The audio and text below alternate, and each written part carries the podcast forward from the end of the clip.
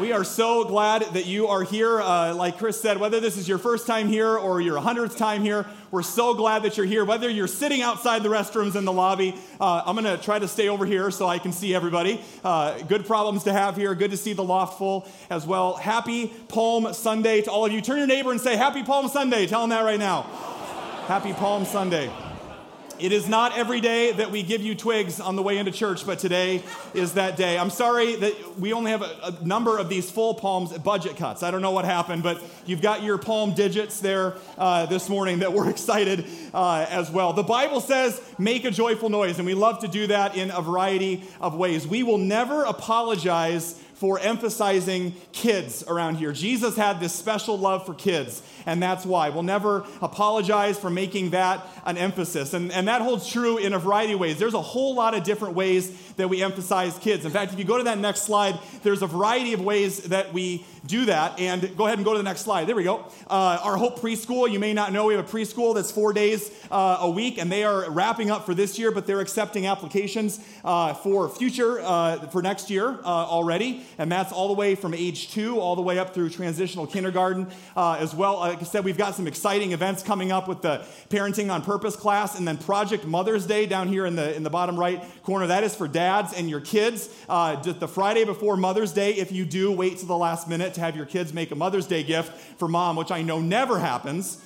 Well, there's your opportunity. And we're going to do that. There'll be something for the dads, something for the kids uh, as well. Uh, the picture down here was our last First Communion class. Please don't tell the fire department, but we were busting at the seams for that class. There was people sitting in the hallway uh, as well uh, for that First Communion class. Those kids are going to start receiving their First Communion at our Maundy Thursday service this Thursday as well. And of course, our Hope Kids ministry that's on Saturday nights and Sunday mornings. Our leaders do such an incredible job with that. We love kids at Hope Des Moines because Jesus loves kids. And one of the many reasons that we love them is the joy, the excitement, the passion, the energy that they bring to worship. That, that, that, that, they bring that, that unbridled joy to worship Jesus. They don't care what anybody else thinks. And somewhere along the line, as adults, we get a little apprehensive about that. We get a little self conscious about that. But the kids bring that joy and that sense of celebration. And so it makes sense that that would be today. Yeah, hi, buddy. That's right. It makes sense that that would be today because it's Palm Sunday. And that was very true of the crowd that very first Palm Sunday when Jesus entered into Jerusalem as well. If you have your Bibles, open up to John chapter 12. That's where we're going to be today. John chapter 12. And if you need a Bible, there's ones in the back uh, as well, but those are for you to take. John chapter 12.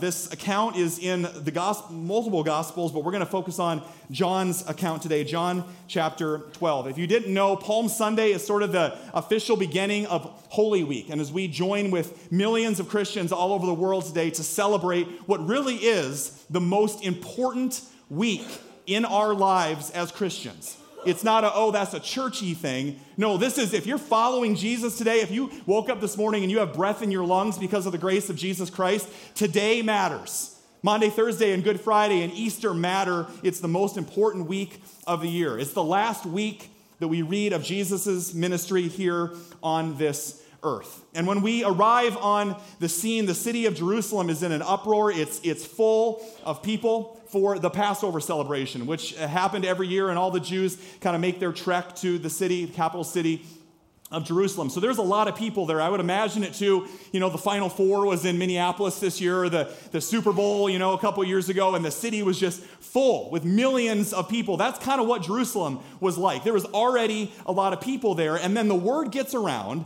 that this rabbi from Nazareth, this man named Jesus, is entering the city. And as they would often do, they would use palm branches, you know, instead of a, a victory parade for like a Super Bowl or a World Series team, you know, where the confetti would come down, a little bit different than that. They would take palm branches. Palm branches were an ancient symbol of victory and triumph that was really associated with the, the Greek goddess Nike, which a lot of you are familiar with and maybe wearing that today. So you're connected to Palm Sunday, whether you know it or not. The palm branch was connected with that Greek goddess, Nike, the, the goddess of victory. And so, what they would do is that they started taking palm branches down, and some of them laid them down as a, as a royal carpet for Jesus, and they wove, uh, waved their palm branches together to welcome in Jesus. And I know it's kind of hard to imagine what it would be like to, to do that, uh, to, to be there that day. So, we're going to do our best to act it out a little bit today. So, this will be a lot of fun. It's kind of become a Palm Sunday tradition around here. So, you're going to have a active place. This is the audience partition, uh, participation part of the sermon. So don't think that you are just going to sit by passively today. So get out your palm branch. You're going to need that today, or your palm digit, whatever you got there. Okay, we're going to split it down the middle. Here's what we're going to do. If you're on this side of my arm, so just kind of lean one way or another. I don't need to split up families here, right? So you're on this side of my arm or you're in the lobby, and on this side, you are group number one. Okay, group number one, wave your palms, let me know you're there. Okay, there's group number one. If you're on this side of my arm and the loft, you are group number two. So, group number two, wave your palms. There you go. Okay, we're going to be the crowd that welcomed in Jesus on Palm Sunday. So, group number one, you are the Hosanna crowd. Group number two, you are the Blessed is the King crowd. So, we're going to have a friendly little competition here this morning to see who can be louder. Okay, you ready for this? You guys ready? Turn to your neighbor and say, You were born for this. Tell them that right now. You were born for this. Okay? Turn to your other neighbor and say, Don't be too cool for this. Tell them that right now. Don't be too cool. All right? Now, pay attention because whatever side I point to is when you yell your thing and wave your palm branch, and I might mix it up, okay? So put on your thinking caps. Ready? As loud as you can. Here we go. Group number one. I think you can be louder than that. It's Palm Sunday, people. Ready? Let's. You were here. Let's bring it up a little bit. All right. Ready? Here we go.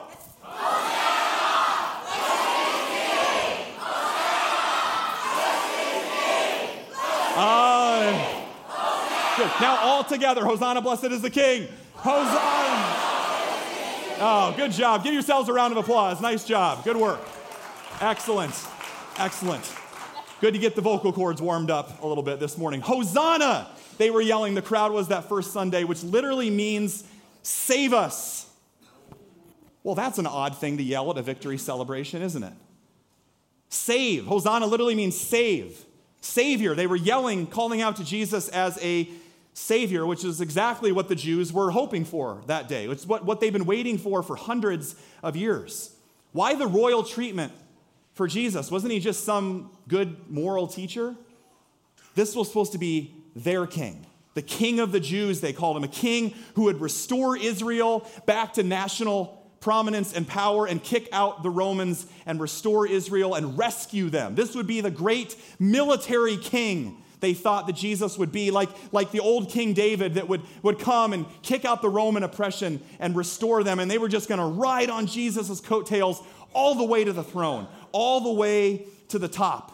And as often would happen in these victory parades, uh, as, as Rome was conquering the known world at the time, they would come back and the king would be riding on his stallion and his chariot with a big sword and his armies behind him. It was a, a warrior king, and that's what they expected. And up through the crowd as they're yelling, Hosanna, blessed is the king, comes probably a short, Middle Eastern, common looking man riding a donkey. Wah, wah, right? Not what they expected at all. It would be helpful to know that the donkey was also a symbol of peace. Jesus said, I didn't come to bring a sword, I came to bring peace and reconciliation. Save us, King Jesus. They got the Savior part right, but here's what they missed that day. Here's what the crowd missed that day, with all due respect to their national pride. With all due respect to them thinking that getting power in an earthly sense was where it was at. Jesus made it clear by everything that he said and everything that he didn't say, by everything that he did and everything that he did not do. Jesus was making it very clear for the last three years of his ministry I'm a different kind of king. And you should be thankful that I am. I'm a different kind of king. I have a much bigger purpose in mind. Jesus would make it very, very clear by eventually, after he would get arrested later this Holy Week, how he didn't fight the sentence of death, even though he was the most innocent man that ever walked this earth. How he didn't call down angels from heaven to, to wipe away the mockers as he hung, gasping for breath, suffocating in a Roman execution a few days later. He, he could have stopped it right there. All the times he could have crushed his enemies, all the arguments that he could have made. He didn't do it. In fact, while on trial, he looked one of the Roman most powerful Romans in the world at that time, Pontius Pilate, in the eyes, and he looked at him and said, My kingdom is not of this world. In other words, Pilate, you have no idea what you are up against. Because if my kingdom was of this world, the Romans would have known. Jesus said, If my kingdom was of this world, we'd be fighting and I would be winning. I would be winning and you'd be losing. If it was all about building power and wealth on this earth, you'd know. But Jesus said, I'm not just the King of Kings, I'm the Lord of Lords and I'm your Savior, which means my primary mission to you as the Jews is not your agenda of saving you from the Romans. It's not aligning with even a political agenda today and siding with the right or the left. Jesus doesn't have a political party. Jesus says, My kingdom is not of this world. I'm here to usher in a new regime, a, a heavenly kingdom. Not my will, but yours be done on earth as it is in heaven, Jesus teaches us to pray. There's a greater purpose to my life, and it's not aligning with your agenda or your social or political agenda. It's bringing heaven to earth. It's to save you from a greater and way more permanent oppression that you'll never be able to defeat, and that's your own sin and death. That's the purpose of Palm Sunday. We have a king that has come to save us, but not just from the Romans. And because that was Jesus' larger purpose, it formed every decision he made, the priorities that he lived with. His purpose formed his path. I want you to remember that today. You could say that for Jesus, Jesus' purpose determined his path. Jesus' purpose determined his path. And even though nobody understood it at the time, Jesus had a crystal clear understanding of his identity and his purpose. And for our sake today, I wonder do you? Do you, do you have a, a purpose? Because that same statement is true for every single one of us today. Your purpose determines your path. You're going to want to remember that. Your purpose determines your path. Whether you've identified your purpose or not, we all have a purpose in life. Whether you know it and you're living out of it or not, we all have a why behind our what. We have a reason for the decisions we make and the priorities and the direction that we have. For some of you, you have a crystal clear purpose. And by the way, it's probably not your job. Your purpose is bigger than that. It might include, and God can work through you in whatever you might do from nine to five, but it's bigger than that. Why has God put you on this earth? Jesus had a crystal clear understanding of that, and it formed his path. Others of you are still maybe wandering around looking for that path. You're looking for that purpose in your life. For some of you, you know your purpose, and you say, It's my career. Unashamedly, you say that. If your purpose is your career, and, and, and, uh, and, and getting the right job or getting the right paycheck, then your path is going to be long hours. It's going to be getting into grad school. It's going to be climbing the ladder at work. If that's it for you, if that's the it that you're going after in life, your purpose is going to determine your path. If your purpose is to have a nice, safe, comfortable life, if that's the, the purpose of life for you and have a nice, happy family, then your path is going to be filled, whatever it means to make you feel good. You're going to live for the weekend. Everybody's working for the weekend because that's the goal of your life. And you're going to take whatever route is the easiest in life. Not necessarily what God's calling you to, but you're going to take the path of least resistance because you never want to get out of your comfort zone. And some of you are going to live there for the rest of your life because you'll never discover a bigger purpose to live for. Some of you, if you're honest, if you really peeled back the layers and say, Well, I haven't said this, but my purpose is making sure that my kids compare to all the other kids. My purpose is, is getting the kids into all these activities and, and, and, and, amazing teams and clubs and shuttling them around. And maybe you're in a season of life, if you're honest, whether you wanted it or not, it feels like your purpose in life is to be an Uber driver for your kids, right? Maybe some of you are there, all right? Sometimes our season of life determines our purpose. Some of you are caring for young kids, some of you are caring for your parents. Sometimes your season of life can determine your purpose. My wife and I have discovered this uh, quite a bit. We're in those years where our young kids at three and six now, our priorities have shifted a little bit. Our purpose has shifted, especially when it comes to uh, vacations. Anybody a fan, a fan of family vacations out there? Remember going on family vacation? Yeah, all of us. So that's shifted for us. We, when we were just the two of us, we would do all sorts of things. And now with kids, uh, our current purpose is quality time together as a family without blowing the bank. Can I get an amen from the parents out there, right? Quality time as a family without blowing the bank. That is our purpose, our direction in life when it comes to family vacation. So, how do we do that? Well, this last spring break, our kids are off of school, and so they're like, we want to go to a pool at a hotel. Okay, we could do that. You know, there's one down the street, and they're like, no, no, no, no. We want to go like far away, right? Like we have a world map in our living room, and I think Kayla pointed to Greece or something like that. Like, we want to go far away to some place we've never been. And so Tiffany and I are like, okay, let's do it. And so we packed up the kids, like huge suitcases for a week. We're like, okay, we're gonna go to a pool at a hotel. It's gonna be a long ways away. We can do this right now. We're taking advantage of it. We head out to I 80. We drive around in circles for 20 or 30 minutes. We pull into Adventureland Inn in Altoona, Iowa. And we're like, you guys, we finally made it. We're here. And they're like, wow, right? That piece of advice, parents, is free. You can take that one home. Thank you very much, right? Our purpose, quality time together, our path, driving in directions or driving around in circles, right? And sometimes you got to do that. Don't, don't tell our kids, okay? Don't tell them that right now. On a more serious note, though, I wonder where's your path taking you? Some of you maybe feel like you're driving around in circles and you're, you don't have a clear purpose and direction like Jesus did for your life. What's your purpose, and do you like the path that it has you on today? Do you like the path? Do you like the kind of person you're becoming? Because chances are the type of person that you're becoming is directly related, it goes back to your purpose. Go back to your purpose and say, What am I trying to accomplish? And if it's anything other than having a rock solid daily relationship with Jesus Christ, you're always going to be a little bit unsatisfied. Sometimes our path gets disconnected from our purpose. Sometimes people say, Well, John, I know my purpose right now is I just want to get more rest. I hear so many people, I want to have a more balanced you know, work and home life with the kids. I want to have a better rhythm. I, I want to have a, a better connection to God and things like that. And that's their purpose. But then I look at their path and they haven't taken a Sabbath in two months and they have no regular worship rhythm with their kids. Well, no wonder you don't feel rested. Maybe you're resting your body, but you're just vegging, your soul's not getting filled up. You're not having that weekly Sabbath that God commands us to.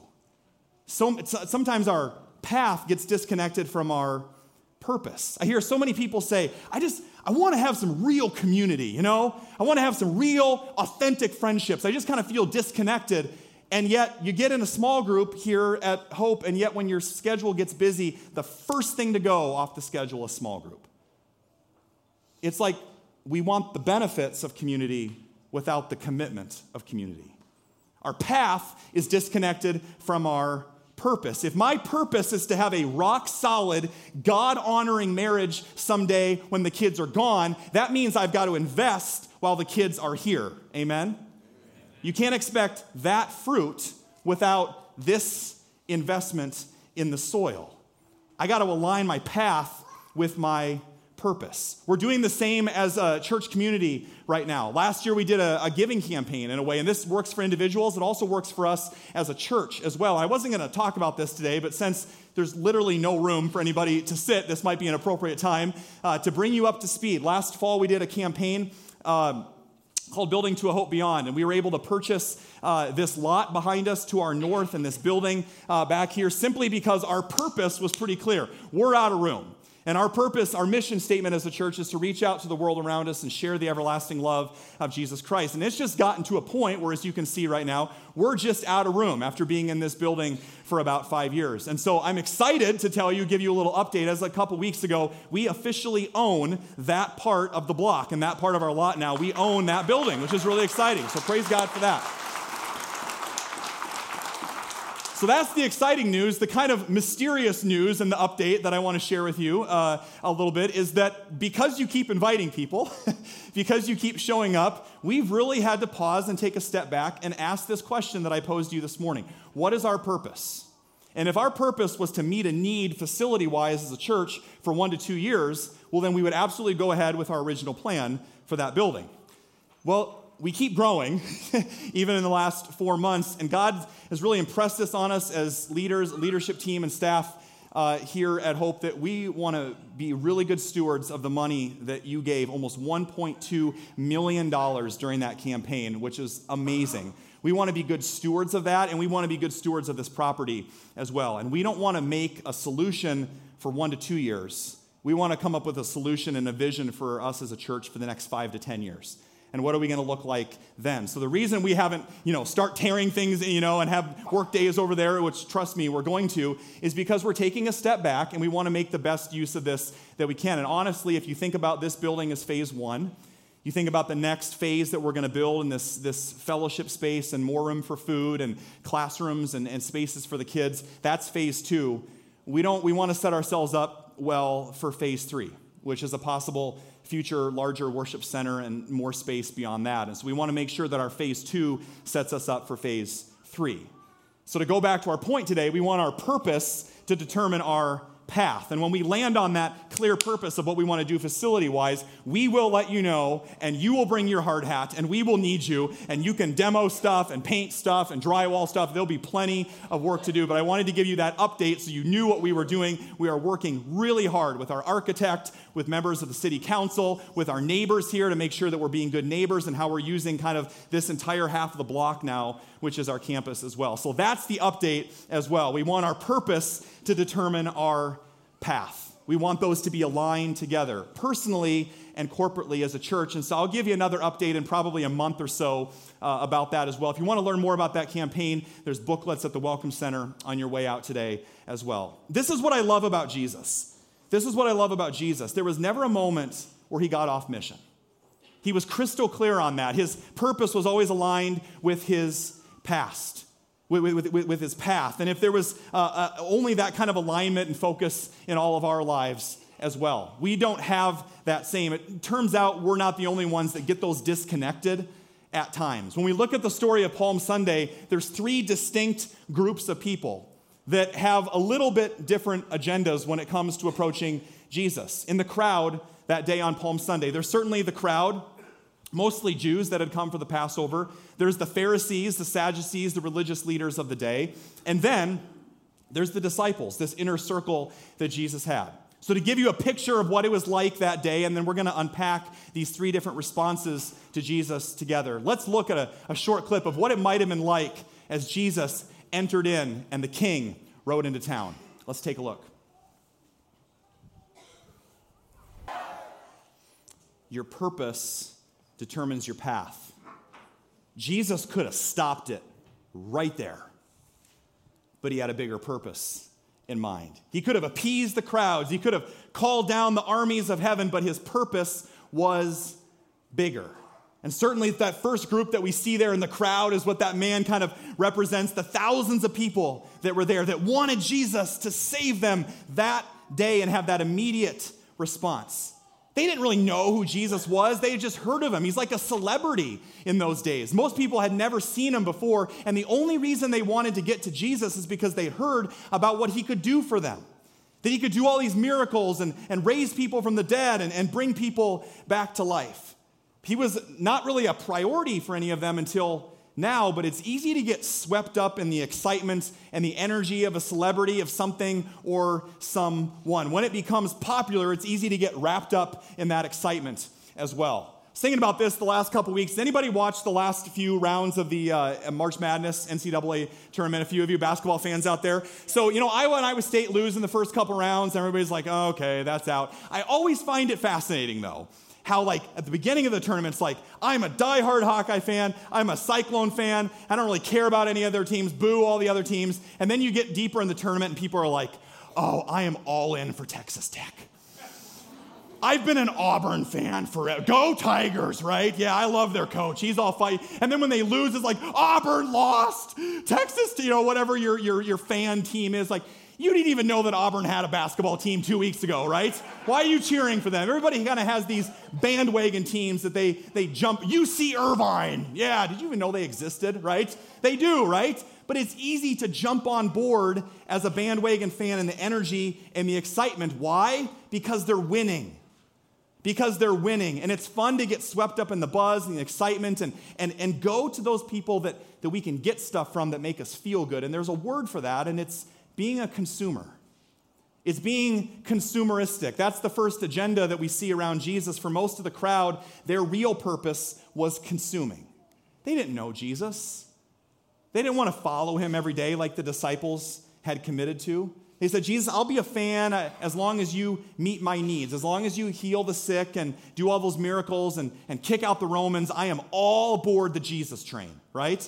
That was their agenda that day. And if we're not careful, we can kind of fall into that consumeristic trap sometimes as well. We'll, we'll say it's a little more subtle. We'll say, Jesus, I love the idea of you being my, my peace and my comfort and a little boost in my week. And so when I have the time, I'm going to pop into church for a worship service. And don't get me wrong, we love it that you're here today. We want everything that Jesus has for you. And I'm just going to pop in and get my little church fix. I've, I've heard that a lot. People say that online.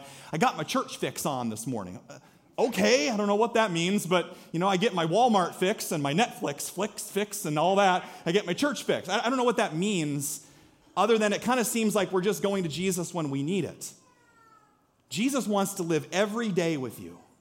Jesus says, I'm your king. I'm your king. I want to have authority over every area of your life. Not just once in a while and you pop in and pop out. I'm not a feel good idea that you come and watch the kids sing and that's cute and sing some songs and wave my palm branch. Jesus says, I care just as much about Monday afternoon when you're at work as I do on Sunday morning when you're surrounded by Christians. I want to live life in a relationship with you.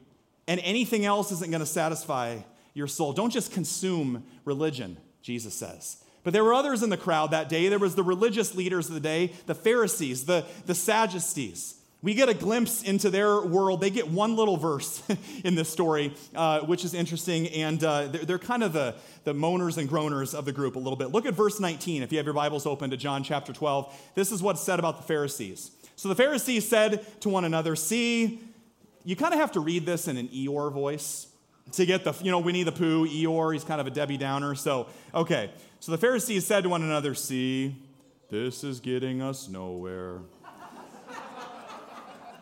Look how the whole world has gone after him, okay? If you want a picture of the Pharisees at Palm Sunday, they are first century party poopers. That's the only way to describe it. They are the buzzkill of the whole thing, right? If you are a Pharisee in Jesus' day, you are filled with envy, you are filled with competition. If you are a Pharisee, your job is to maintain the law, is to keep order. And Jesus' very presence threatened everything about the religious establishment, which is really good news. If any of you are here today and you're like, I'm here today, but I'm not really a churchy person, so I'm not going to be back next week. I mean, come back next week, but you should come the week after Easter too, because the story keeps going. Some of you are like, I'm not a churchy religious person. I got really good news for you. Neither was Jesus he spent a lot of time, most of his time, not with the religious people. He said it's not the healthy that need a doctor, it's the sick. And that was his mission. But the Pharisees couldn't handle that. Everything that Jesus did threatened their power and the control. He was outside of the box. Jesus healed when he shouldn't. He hung out with people that he shouldn't. He loved his enemies. He forgives the unforgivable. He didn't fit in their box. And so if you're a Pharisee, your main agenda towards Jesus is conform. The Jews wanted to consume, the Pharisees wanted to conform Jesus to their agenda. If Jesus, if you could just calm down a little bit and do things our way, then there wouldn't be such a uproar. Their purpose was to conform. Everybody say conform. And I wonder if we don't do the same thing sometimes, but it's in more subtle ways. What happens when your agenda butts up against Jesus' agenda? When your purpose butts up against Jesus' purpose. You know, there's that conversation I'm having on that political debate on my Facebook page, and I just want to rip into that person that I hate and I can't stand. How many of you have ever uh, started a Facebook message and then ended up deleting it? Am I the only one on that, right?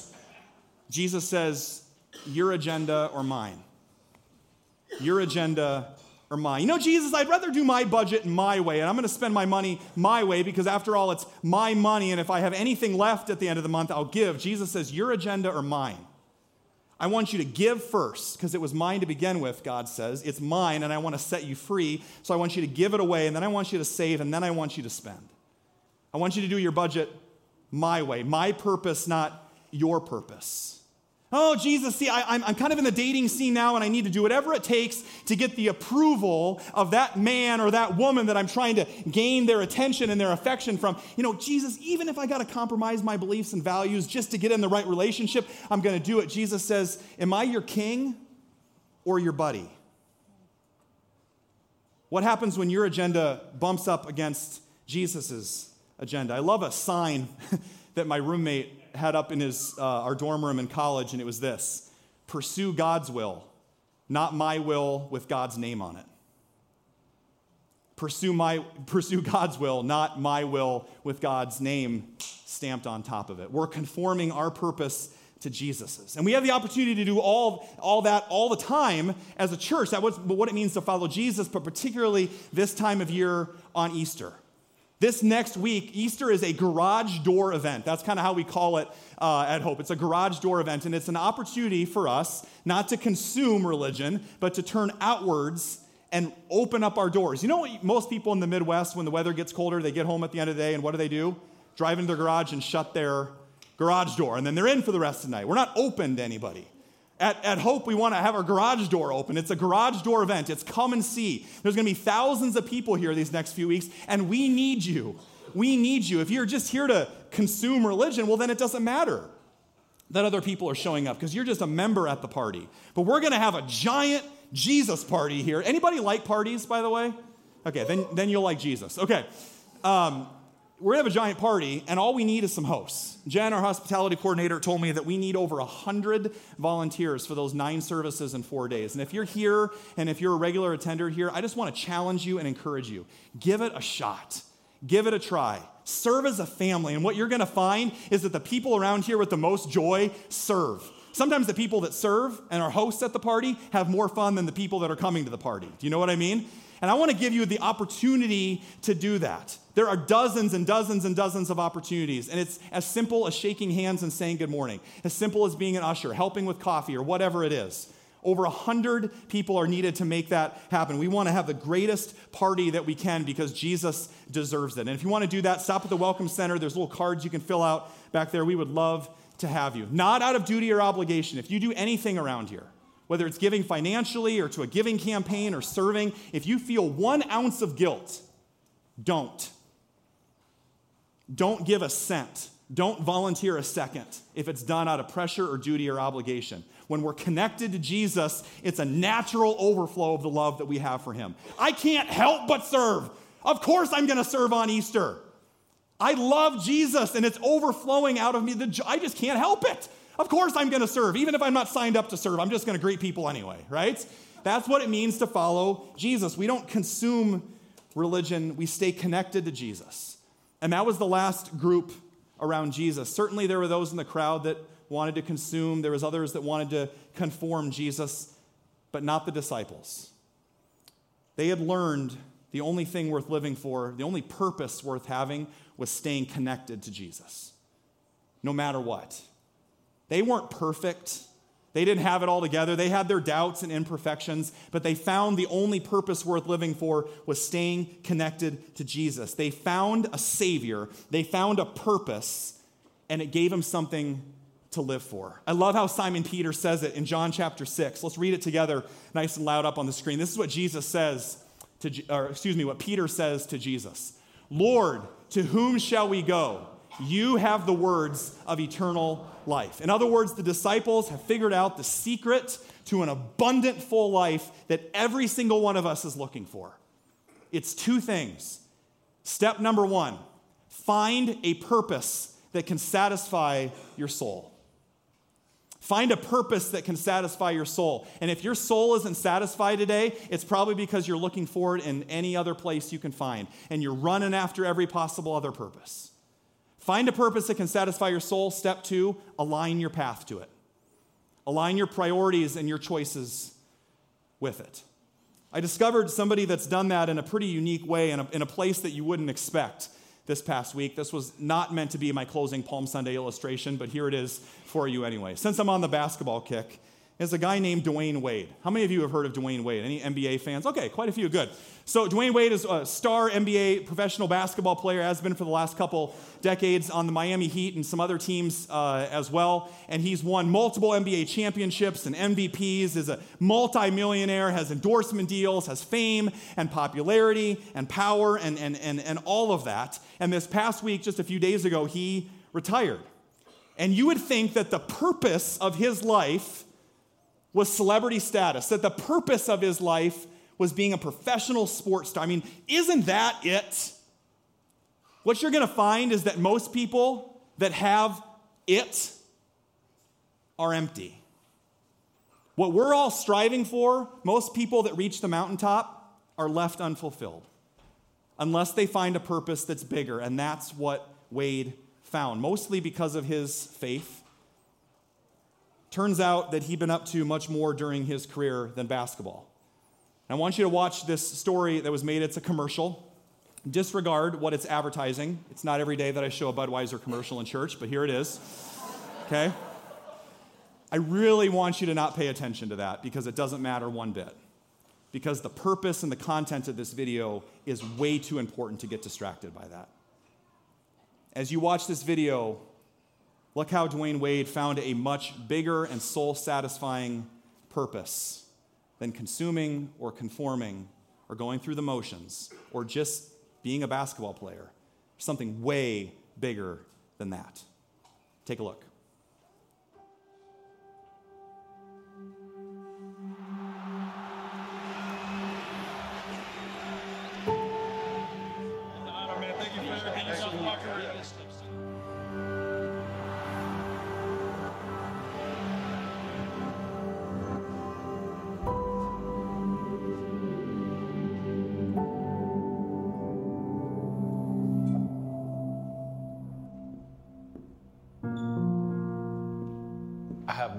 Idea who's coming. Like, literally, no idea.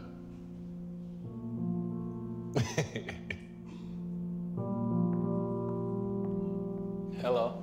Hi, Dwyane. Hello. Hello. How you doing, brother? Pretty good, and yourself?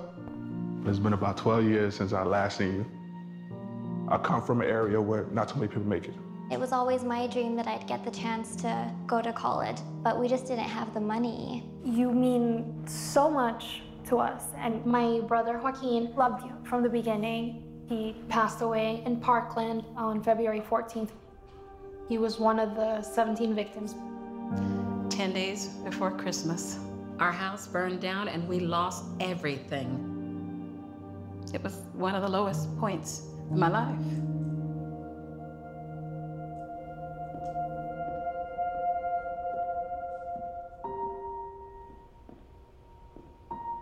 Hey, Dwight. How you doing, Mom? You were the joy of my life. But I was dropping the ball. That day that I just couldn't do it no more was the day that I was gonna have to turn myself in. And I seen the tears just fall from your eyes. Your mama went down a road, Dwyane, that I didn't ever think I'd come back from. But on that road, I noticed you kept showing up. And you'll come and see about me. And Dwyane, because you believe in me. When I got out of prison, I was a different woman. We received a phone call. Would you mind if Dwyane Wade take you and the family on a shopping spree? It just meant the world to me that you were there for us at this time. Thank you. You became our hero. A lot of the words that you said hit a spark and kind of changed where I was going. Without you and your full tuition scholarship, none of this would have been possible. You're not Wade, the basketball player, the legend. You're the human being that took the time and on his own wrote my brother's name on his shoe and you care. When you bought your mama that church, you don't even understand the lives that you changed. So I don't have a jersey but I brought you this. I don't have a jersey to trade with you, but I definitely have this the blazer that I wore to my first job interview. My cap and gown from graduation. This is important because Joaquin wore this in his last championship. My family wanted you to have it. Please don't forget my brother, Joaquin. Having you as a role model has made all the difference. One of the special robes that you gave me Purple symbolized royalty, and you are royal in everybody's life that you've touched. You completely changed the course of my life. I know my brother is with you always. It wouldn't have been possible to be here if it wasn't you. I am more proud of the man you have become than the basketball player You are bigger than basketball.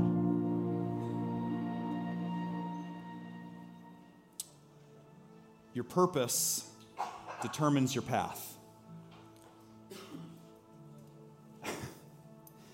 and I don't know if you caught it, but the woman that came forward as Dwyane Wade's mom just about drugged herself to death when Dwyane and his kids were young in inner city Chicago. And thanks to the help of some Christian brothers and sisters at a local church and Dwyane himself, she got on the road to recovery. Jesus came and changed her life, and she is now the pastor of a growing inner city church in Chicago. Praise God. It's pretty exciting. And I watched that this past week, and turns out Dwyane has some money, and he bought this church a building. And I was thinking about, you know, what we were talking about with our growth and our building. I'm like, I got to call Dwyane. Doing this little thing down here in Des Moines. Your purpose determines your path. Your purpose determines your path. And when you look at your purpose these days, is it all about you or is it about others?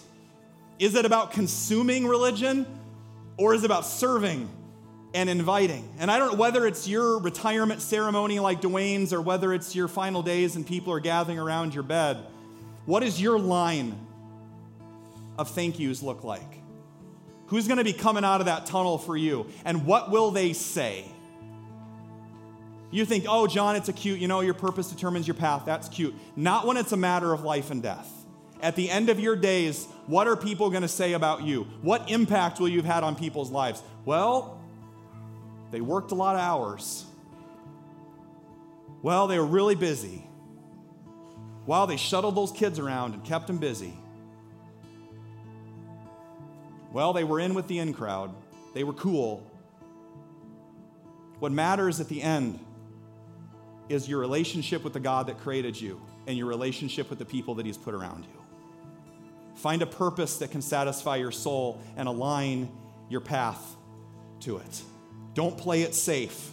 And I'm so thankful for all that Dwyane has done, and that's awesome. His purpose led to a life change for many, but I can't help but think how much more so our King, how much more so our Savior, right? How long, I'm, I'm in that line to thank Him, right? And so are all of us because He's changed our path forever because Jesus had a bigger purpose that Palm Sunday than coming in earthly power. He took on the enemy of sin and death, and that's why we celebrate Palm Sunday. That's why we show up for Maundy, Thursday, and Good Friday services. That's why we volunteer as much as we can for Easter. That's why we invite as many people here. Even if we have to shove people in the rafters, we're going to make room. That's why we do what we do because Jesus' purpose led to a path that has changed our lives forever. Every single one of us is coming out of that tunnel to say, Thank you, Jesus. Thank you, Jesus. Thank you, Jesus. Without you, I wouldn't be here. That's why we worship every single day. And that's why we wave our palm branches today and say, Hosanna. Not just save us, but you have saved us, King Jesus, and you're worth going all in for. You're worth coming up, showing up here every single week and rearranging my schedule so that I can be present and worship you and thank you every single day. Amen? So I want to give you another chance with your palm branches because I think we can crank it up a notch, all right? So I want you to grab your palm branches and I want you to stand up and we're going to do it one more time in our groups. And I want you to do it loud and clear. Stand up wherever you are in the lobby up there. Get your palm branch out. We're going to do it like the first Palm Sunday, right? Split right down the middle. You ready? We're the hosannas. You're the blessed is the king, all right? Nice and loud. Here we go.